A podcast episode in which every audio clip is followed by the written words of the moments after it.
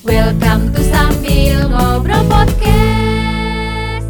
Ngobrol di mana? Di sini aja. Vin, aku bingung. Bingung apa tuh? Kita mau ngapain ya hari ini? Oh, bingung bahas apa ya? Iya. Gimana kalau membahas masalah kehidupanku? Enggak. Ini nih, kemarin kan belum selesai yang pertanyaan dari teman-teman. Masih ada kah? Masih ada. Oh. Kita lanjutin dulu ya. Oke. Masa kita yang open Q&A terus kita biarin gitu aja? Iya sih, kasihan juga ya.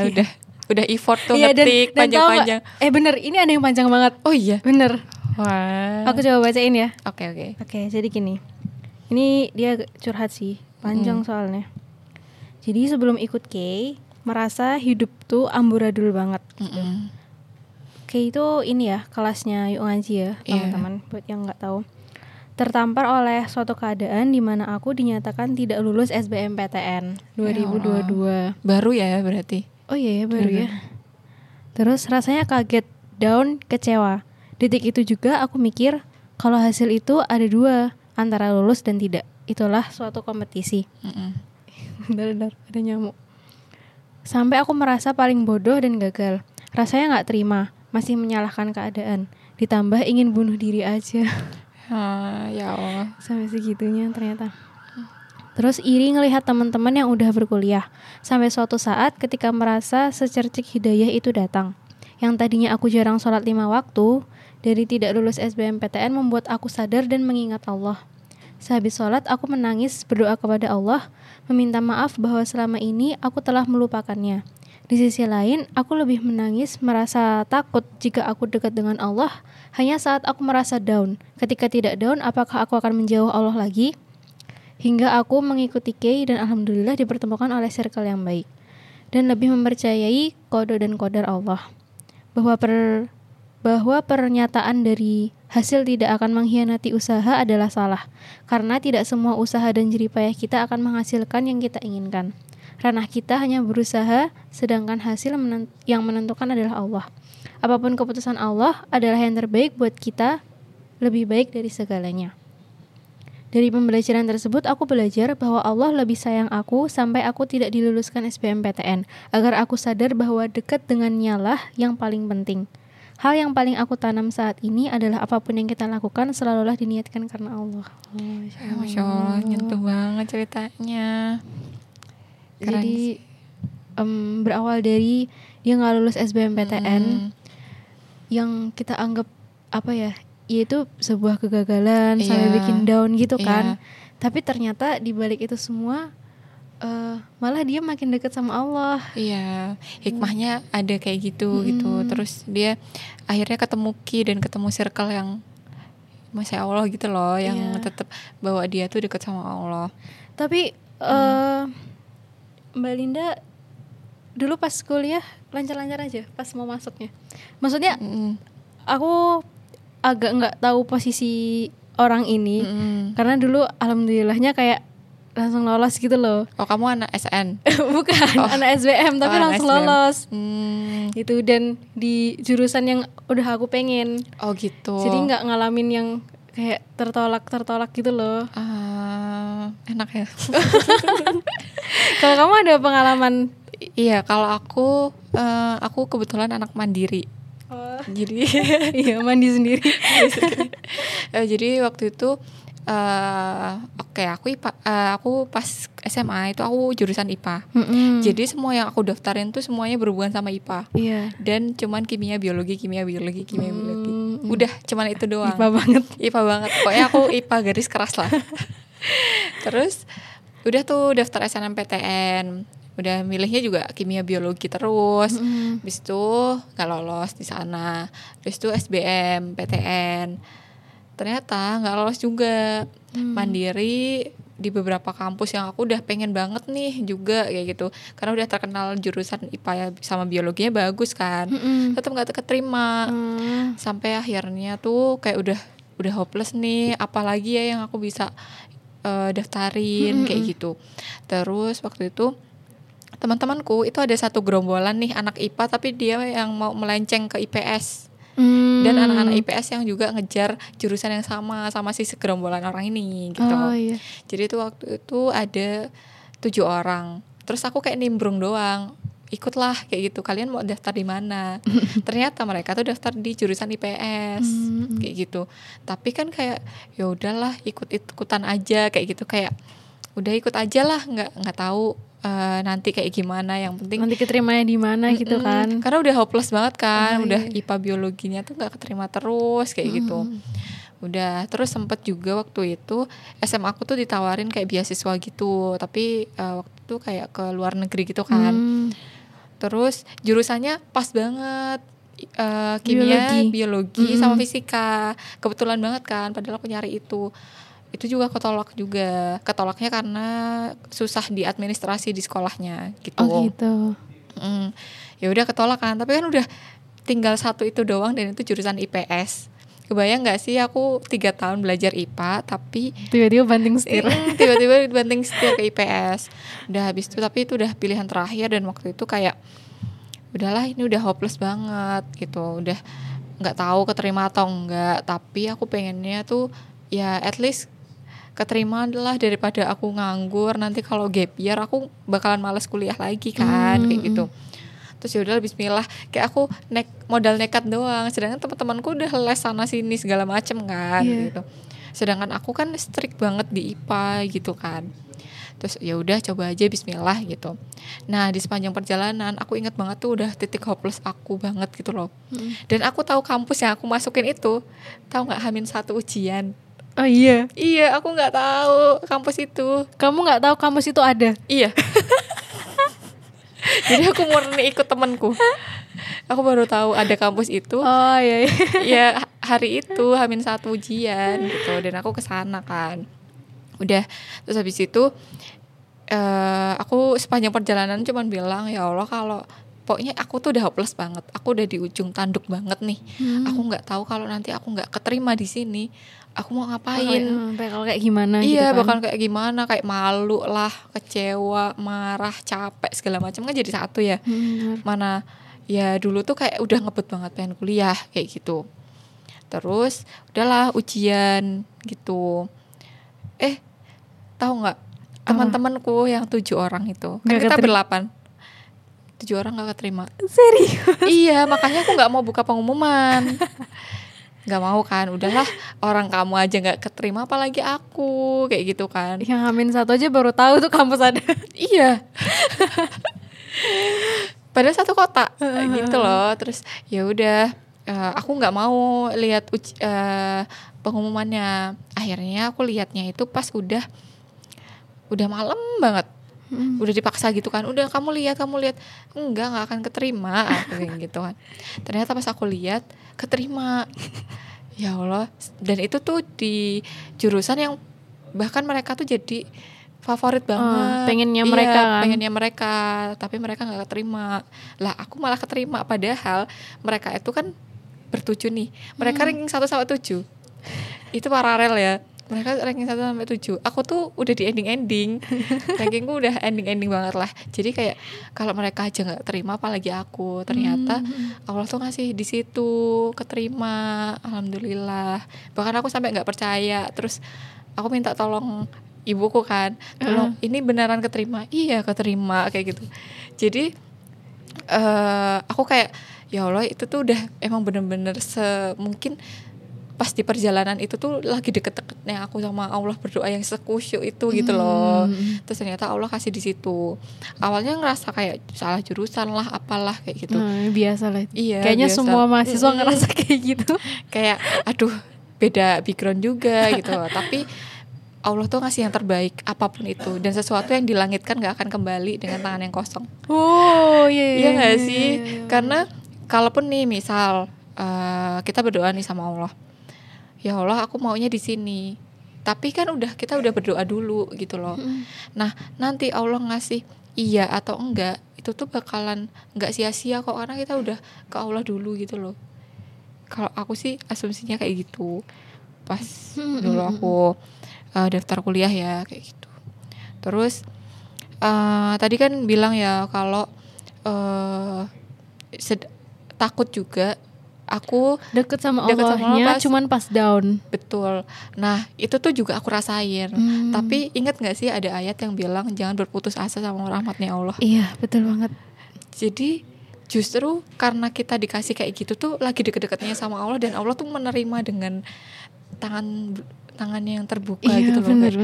Ayo sini kayak gitu. Mumpung kamu tuh lagi kayak gitu, kamu tuh bakalan lebih deket dan ngerasa lebih kayak aku butuh banget Allah kayak gitu. Ya nggak sih? Jadi ya nggak perlu ngerasa kayak gitu. Allah tuh ya Allah maha segalanya gitu loh. Jadi nggak apa-apa kayak gitu. Jangan ngerasa kalau kamu deket sama Allah tuh pas lagi down doang. Mungkin Allah tuh ngasih kamu kayak gitu karena Allah tuh kangen justru. Iya, bener. Kayak gitu. Dan itu perasaan takut itu juga bisa jadi was-wasnya syaitan gak sih? Oh iya benar. Syaitan yang membisikkan ke hati kita rasa keraguan-raguan itu gitu loh. Iya. Padahal ya Allah tuh pengen loh dekat sama kita. Dan jangan bayangin Allah itu kayak makhluk. Allah kan sang khalik ya. Itu tuh beda banget sama makhluk. Makhluk kalau kita deketin cuman pas kita ada maunya, marah dia. Iya. Tapi kalau Allah enggak. Allah kapan aja kita mau mendekat ke Allah, Allah sangat welcome gitu loh. Iya, nggak cuman pas lagi down, pas lagi bahagia kita datang ke Allah pun juga Allah kayak ayo ya kesini. Iya, gitu jadi kapanpun gitu loh. Nggak peduli kamu lagi down lagi apa, tapi Allah tuh bener-bener yang segitunya kayak gitu, masya Allah. Bener. Dan di sini kan dia ada mention ya, kalau hasil tidak akan mengkhianati usaha itu menurut dia tuh pernyataan yang salah gitu loh. Karena dia juga udah belajar tentang qada sama qadar. Iya. Dan emang apa ya, kadang tuh yang udah kita logika nih, misalkan nih kalau dari cerita Mbak Linda tadi kan, logikanya yang bakal keterima siapa? Teman-temannya Mbak Linda kan. Iya. Yang udah belajar, udah nyiapin ini itu, kan udah kayak niat banget untuk masuk ke kampus itu nih tujuannya. Iya. Bukan Mbak Linda yang udah hopeless dan baru tahu. Udah hopeless, banding setir, baru tahu tuh kampus hamin satu. Iya. Ini orang nggak niat banget nih dalam perspektif manusia kan. Tapi ternyata di Lauhul Mahfuz sana tuh nama Mbak Linda tuh yang udah ketulis di kampus itu kayak gitu. Jadi emang ranahnya hasil tuh emang ranahnya Allah banget. Kita nggak bisa taati lagi lah kayak mana. Bener. Gitu kan. Kita tuh cuman di ranahnya usaha, ranahnya ikhtiar. Ketika kita udah ikhtiar maksimal dan kalaupun hasilnya tidak sesuai yang diinginkan, ya nggak apa-apa, kita udah dapet pahala yang banyak dari ikhtiar kita gitu. Betul, bener banget. Betul. Terus juga kalau misal kita mau seusaha apapun kayak gitu, mau kita tuh udah banting tulang segala macam, tapi kalau Allah nggak ridho, ya udah gitu, nggak akan. Dan kalau emang bukan rezekimu di sana, nggak bakal dapet juga. Iya benar. Tapi Allah tuh pasti tahu yang terbaik. Ah betul. Dan yang terbaiknya Allah itu kadang itu nggak enak buat kita.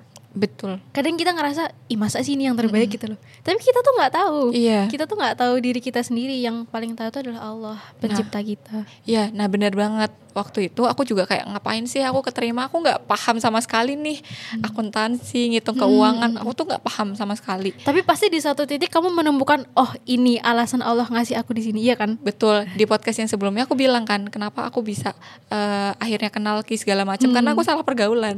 Nah justru karena aku salah pergaulan di kampus ini nih gitu. Jadi oh ternyata Allah tuh mau menghantarkan aku ke sini tuh lewat ini dulu gitu. Coba kalau aku keterima di kampus yang aku daftarin kemarin, belum tentu bisa sampai di titik ini kan. Iya kayak gitu. Itu sama persis kayak cerita aku, tapi pas zaman SMA nih kalau aku. Jadi dulu zaman SMA-nya aku ada satu SMA favorit yang aku pengen banget kesana. Gak keterima. Terus aku malah masuk ke SMA yang dari dulu aku ejek-ejek. Asli kayak aku gak mau masuk sana tuh jelek gitu-gitu loh. Kayak gak mau, ngapain sekolah di sana. Tapi aku malah masuk sana. Bener-bener kayak kemakan sama omonganku sendiri gitu loh. Terus setahun itu aku masih yang kayak ngegalauin SMA aku yang aku pengen gitu loh. Gak enjoy sama kehidupan SMA aku. Terus masuk tahun kedua, aku mulai menemukan kenyamanan gitu loh. Dan setelah tak pikir-pikir nih ya, awal mula aku kenal Islam pertama kali banget kayak yang mulai tahu kajian-kajian, oh ternyata ada ya kajian ini, kajian itu. Itu tuh dari Rohis di SMA aku. Insya Allah. Ternyata dari situ awal mula banget. Jadi dulu pernah ada buku judulnya Gara-gara Rohis. Itu mirip banget sih sama ceritaku. Kalau bukan Gara-gara Rohis, aku gak bakal tahu kajian-kajian. Aku gak bakal tahu ternyata ada loh orang-orang baik yang memperkenalkan Islam kayak gitu loh. Yang mengenalkan Islam ke adik-adik SMA-nya. Ternyata ada loh alumni-alumni yang dia mau balik lagi ke sekolah untuk dakwahin anak-anak SMA itu. Ternyata ada orang-orang kayak gitu. Karena aku jadi kenal mereka. Dan ya disitulah aku mulai mengenal dunia yang sebelumnya aku nggak pernah tahu kalau dunia itu ada. Ya Allah, padahal mungkin mereka juga punya kesibukan nggak sih alumni kayak gitu, tapi nyempetin banget buat apa ya, kerja sama Allah gitu loh. Iya, dakwah kayak gitu. Keren ya Allah, aku jadi, aja tuh. Mungkin ketika kita ngerasa oh gagal nih SBM gitu, down banget. Kenapa sih Allah tuh ngasih aku gagal di SBM? Mungkin jawabannya belum sekarang. Iya. Mungkin jawabannya itu belum sekarang. Bener. Bisa tahun depan atau beberapa puluh tahun lagi mungkin. Iya. Pasti nanti akan ada satu titik yang kamu tuh nyadar kalau oh ini tuh maksudnya Allah kayak gitu. Itu sama kayak aku sekarang kuliah. Jadi aku pengen banget kuliah tuh habis lulus. Kuliah kayak, habis lulus langsung S1. Iya, langsung gitu loh, langsung ke S2 gitu. Tapi Allah nunda, benar-benar nunda 2 tahun. Kayak gitu. Tapi setelah aku pikir-pikir, kalau aku enggak nunda, mungkin aku akan bayar sendiri kuliahku. Kalau enggak, aku masih kuliah online gitu loh. Yang aku aja tuh gak paham kalau kuliah online. Kajian online aja tidur. Mohon maaf nih. Oke, jangan mengaib. Enggak tidur guys. Terus jadi kayak udah ngantuk-ngantuk, udah ke distract, pasti gak akan masuk lah materi kayak gitu. Terus sekarang kan offline kan, alhamdulillah gitu. Jadi aku mikir, oh mungkin dulu nggak diizinin langsung karena kayak gini, terus ada pandemi juga banyak ngajarin banyak hal lah kayak gitu. Terus bisa nge-upskill kita juga kayak gitu, ada hikmahnya pasti kayak gitu. Pasti si Allah tuh nggak akan sia-sia ngasih suatu keputusan kepada kita gitu loh. Dan itu kan apa yang udah Allah takdirkan kan udah tertulis bahkan jauh sebelum 50.000 tahun sebelum diciptakannya bumi. Gitu. Jadi nggak akan salah. Iya, benar. Gitu. Jadi buat mbaknya ini semangat ya. Pokoknya ranah kita itu di ikhtiar. Benar. Di ikhtiar aja. Urusan hasil itu benar-benar urusan Allah. Dan sembari berikhtiar itu pokoknya jadi gini. Kita menyerahkan ke Allah itu bukan waktu kita selesai berikhtiar, tapi benar-benar dari awal. Dari awal pas kita mau mulai ikhtiar pun kita tuh udah serahin bilang, ya Allah ini hasilnya itu terserah kamu gitu. Aku cuma mau ngelakuin yang terbaik, bilang aja kayak gitu. Ada ini nih nasihat dari Ustadz Felix yang relate banget sama itu. Apa tuh? Jadi Ustadz Felix pernah di salah satu ceramahnya itu bilang, kamu berdoa, ya Allah tolong kasih kekuatan untuk aku menerima sesuatu yang mengubah sesuatu yang bisa aku ubah. Terus beri aku kesabaran untuk sesuatu yang aku gak bisa ubah. Itu kan di luar ranah kita kan berarti. Dan berikan aku kebijaksanaan untuk tahu di mana ranah kita, mana yang bukan ranah kita. Iya, kayak bener. Gitu. Itu doa yang bagus banget sih. Iya, jadi yaudah sabar aja, semangat, pasti Allah tuh kasih sesuatu yang terbaik lah kayak gitu. Betul. Oke, next nih aku yang baca ya. Boleh. Nih banyak sih, tapi pertanyaannya relate menurutku. Kak, capek banget nih hijrah sendirian. Terus lagi pengen belajar bisa benar-benar ikhlas. Terus ada lagi ngerasa jauh dari Allah. Terus setelah hijrah beberapa kali aku bingung dan ngerasa ada hal yang kurang, tapi gak tahu hal itu apa. Terus ada lagi, gimana sih Kak biar tetap kokoh dalam ketaatan, kadang tuh lepas kendali. Tahu sih, tapi kayak nanti-nanti gitu, menunda. Terus tips stay cool kalau ada something yang bikin oleng pas lagi kusuk dalam hijrah dongmin gitu. Kita admin ya. Oh iya, admin SNP. Terus selalu berusaha istiqomah tapi rasanya makin jauh sama Allah. Takut banget Allah tuh nggak mau ketemu sama aku lagi. Mirip sama yang tadi. Iya. Aduh. Gimana nih? Kamu mau jawab dulu nggak? Oke, jadi kan tadi deh, Min capek banget, boleh ngeluh nggak sih? Terus capek banget ke hijrah sendirian gitu. Tips istiqomah. Setelah hijrah beberapa kali juga ada yang ngerasa hal yang kurang tapi nggak tahu apa. Gimana biar tetap kokoh dalam ketaatan, mirip ya sama istiqomah. Yeah. Terus tips stay cool kalau ada something yang bikin oleng. Sama juga. Oke, jadi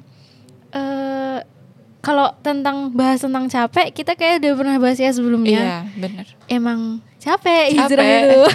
Nggak hijrah pun capek gitu kan. Nggak hijrah pun capek. Terus dia bilang, boleh capek banget, boleh ngeluh nggak sih? Kalau aku bilang boleh ya. Boleh. Itu tuh kadang meluapkan keluhan itu tuh sesuatu yang satisfying gitu loh. Cuman tergantung kayak kamu ngungkapinnya kemana, ke siapa gitu kan. Terus-terusan nggak kamu ungkapin itu gitu kan. Jangan sampai ketika kita ngeluh terus akhirnya menjadikan kita nggak bersyukur dan jadi nggak bisa ngelihat nikmat yang udah Allah kasih ke kita gitu loh. Nah gitu, jadi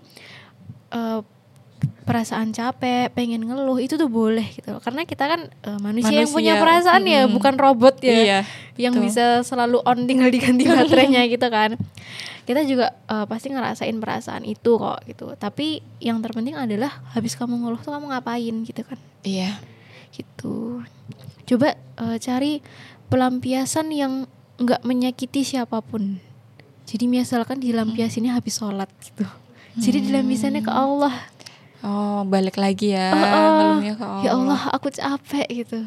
Cerita aja ke Allah, curhat semuanya. Kalau kata Ustadz Hanan itu, bahkan kita pengen beli garam habis aja, itu bilang ke Allah dulu. Ya Allah, garamnya habis, mau beli garam, kayak gitu. Terus baru dia beli.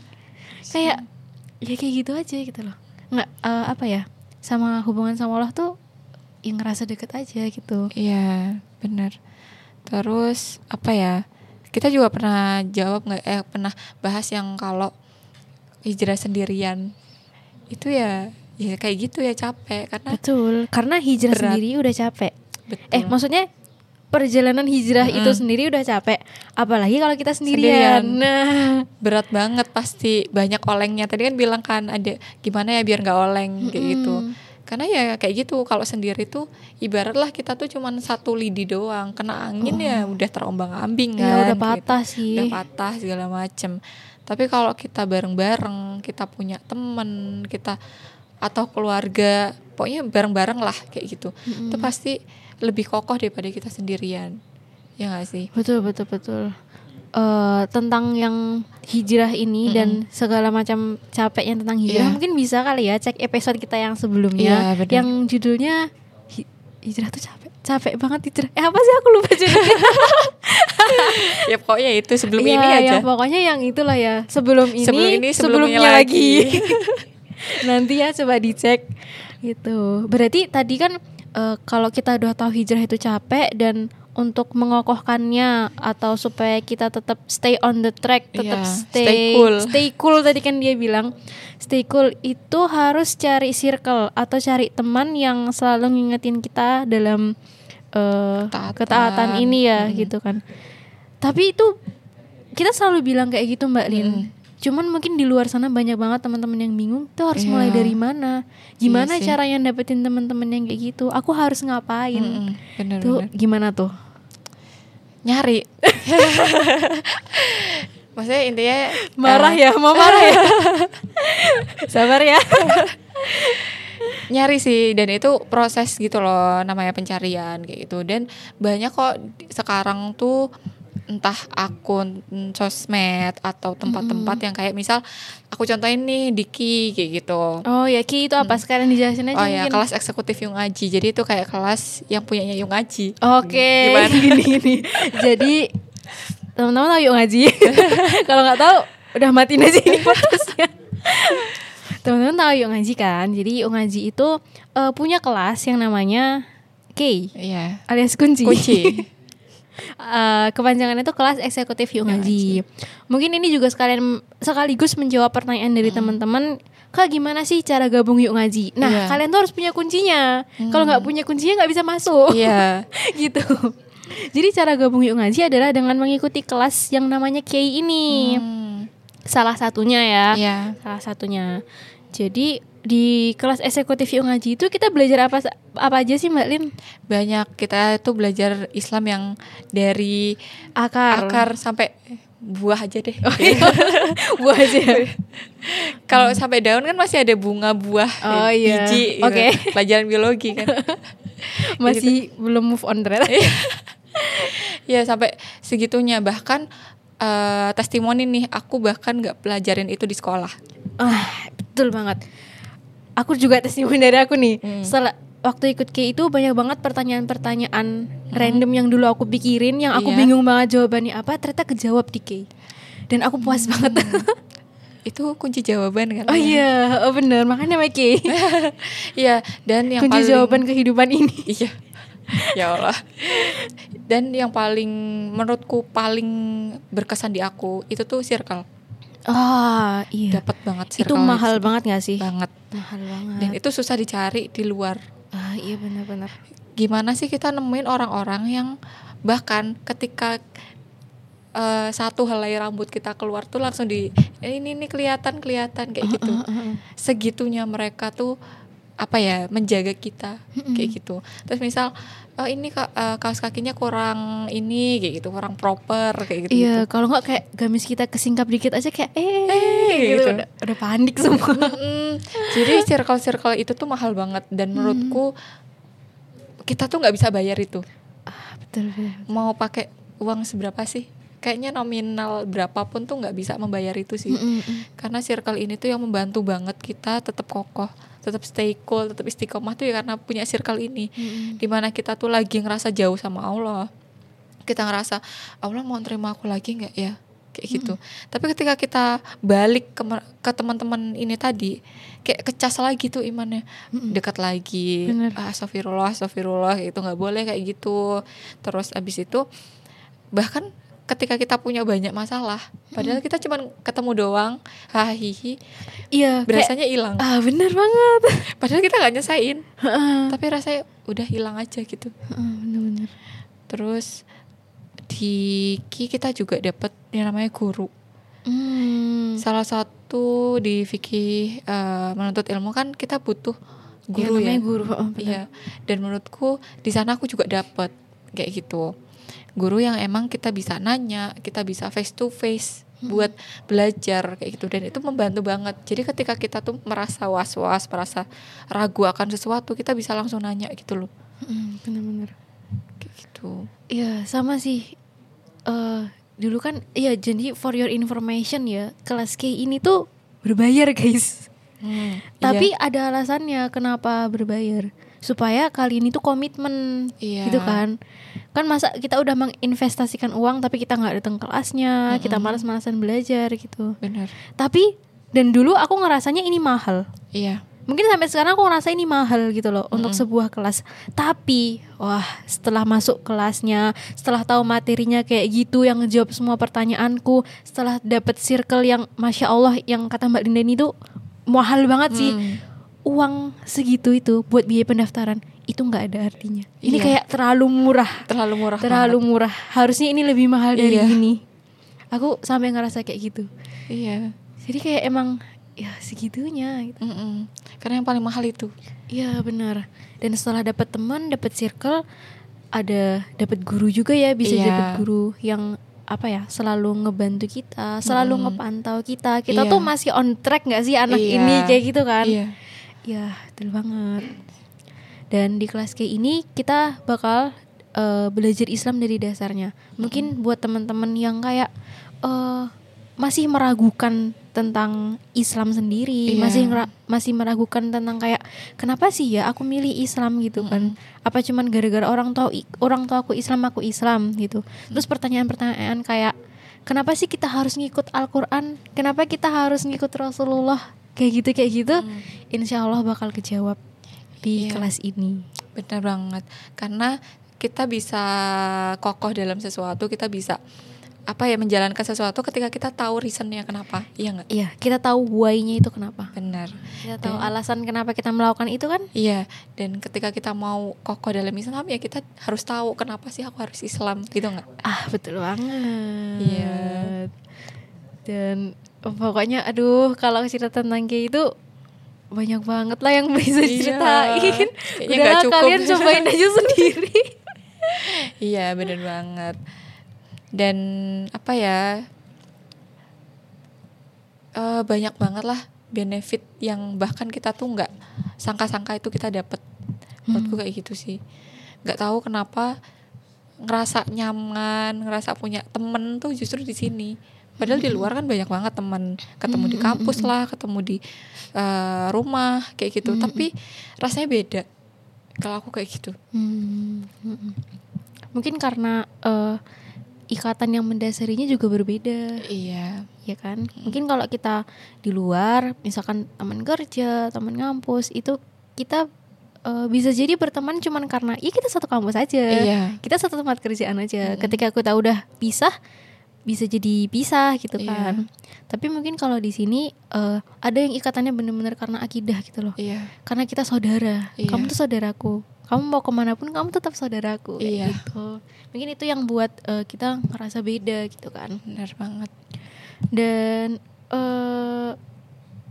mau ngomong apa tadi aku lupa.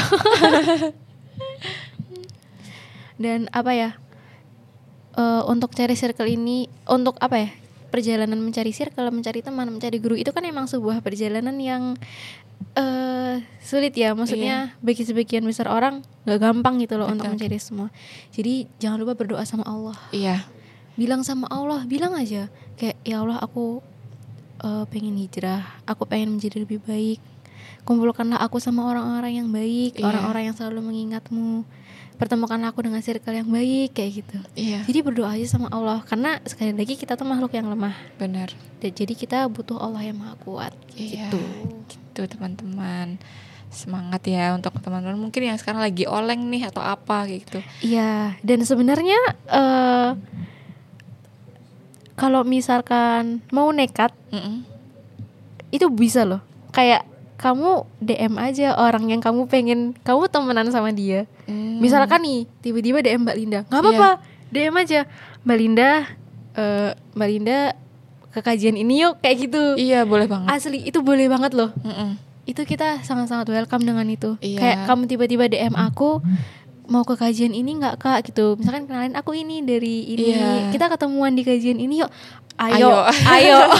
Ayo, asli guys. Karena aku tahu banget perasaan kekajian sendirian itu gak enak. Bener banget. Iya. Jadi yuklah cus gitu kan. Ya itu, kalau misalkan mau nekat, mau mudah, kayak gitu caranya. Semoga teman-teman segera dipertemukan ya sama circle yang membuat teman-teman nyaman. Gak cuman ngerasa nyaman di dunia, tapi juga insya Allah besok akan nyaman juga di akhirat. Bener gitu. Mungkin segitu dulu dari aku sama Mbak Linda. Mohon maaf kalau misalkan ada yang kurang terjawab atau merasa belum clear, boleh banget DM admin Yuk Ngaji. Iya. Atau DM ke IG kita masing-masing juga boleh. Atau komen di noise kan bisa dikomen juga. Oh iya, benar. Iya, boleh banget di situ. Oke, mungkin kita sudahi. Akhirnya bahas panjang kan. Yang tadinya bingung mau bahas apa. Oke, kita sudahi karena ini sudah mulai gelap loh, apa hubungannya? Bye-bye. Bye.